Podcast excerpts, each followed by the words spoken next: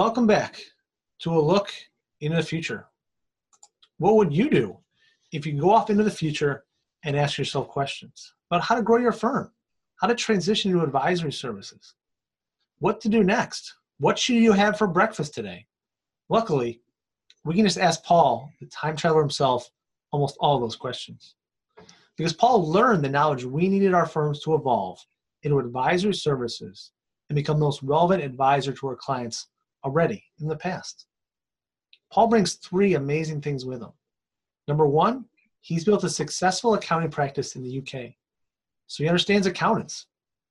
In fact, he built this firm into an advisory powerhouse, which sold for $45 million in 2001. Number two, he's taken a business public, building it to a market value in excess of $400 million. So he really understands what business owners need and value and what we as accountants need to provide to them.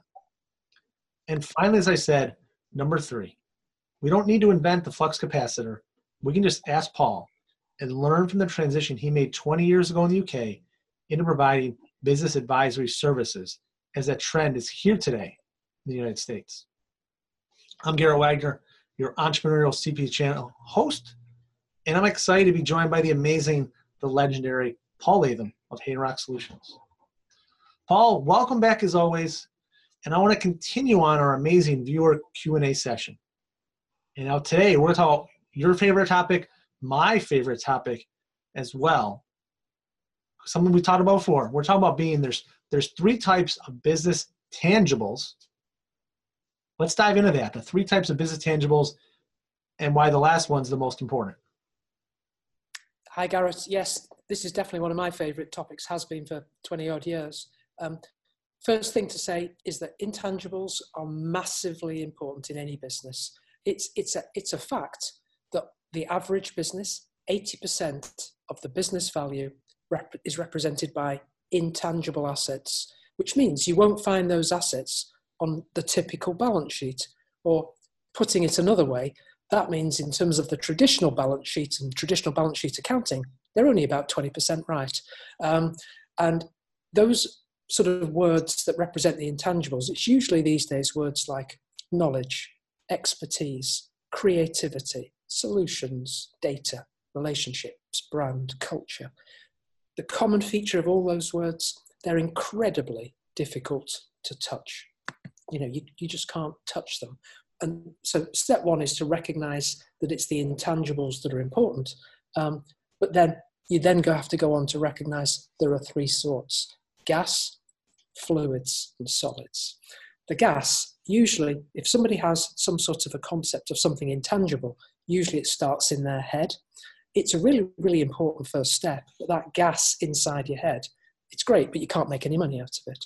Um, so the way people then typically move on to make money out of an intangible is to move on to the what I call fluid stage, or it could be liquid.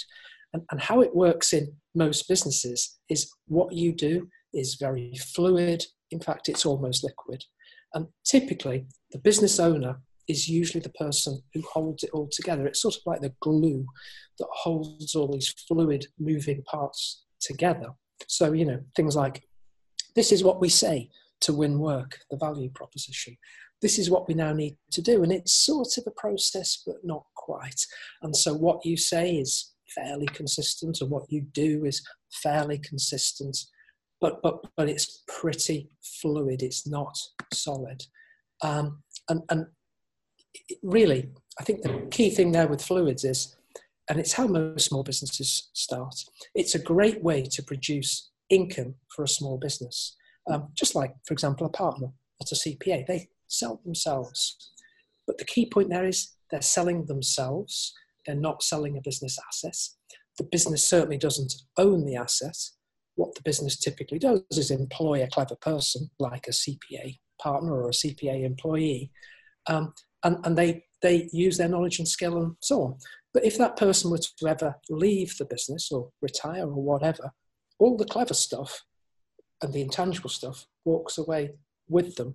And so, whilst it's good for producing income, it has absolutely no capital value to the business. Does that, does that make sense, Garrett?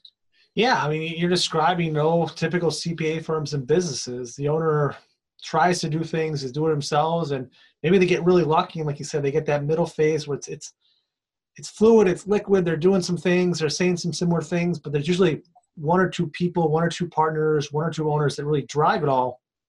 Everybody knows without them, it's all going to fall apart. Which means they've they've started to get some value together out of that business, but it's never it's never scalable. And when I looked at my own life and my own pivot from working inside a CPA firm to consulting with CPA firms, this is something I personally took to heart of how do I make sure I build my business? How do I build C3 Evolution Group to be past that that liquid fluid phase where it's not just me and Dr. Sean doing smart things and saying smart things and doing this, but build a process and team around it so we can be successful. We're not just constantly busy. I think that's the other pivot there is you can be very smart and fluid, make a lot of money, but you are forever busy. And that's where I love that next step. Yeah, absolutely. And that's where you're moving to that solid stage, step three. Um, because if you, and, most business owners do want to do this, if you want to partly leverage so you can do more of it, but ultimately create long term capital value, then you've got to make that transition from sort of almost like renting the assets, so that renting the employee, paying them a wage, but recognizing they can walk away and take all their clever stuff with them.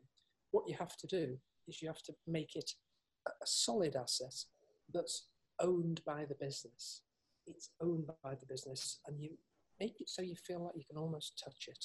The most common examples are probably, tech, I mean, technology is easy.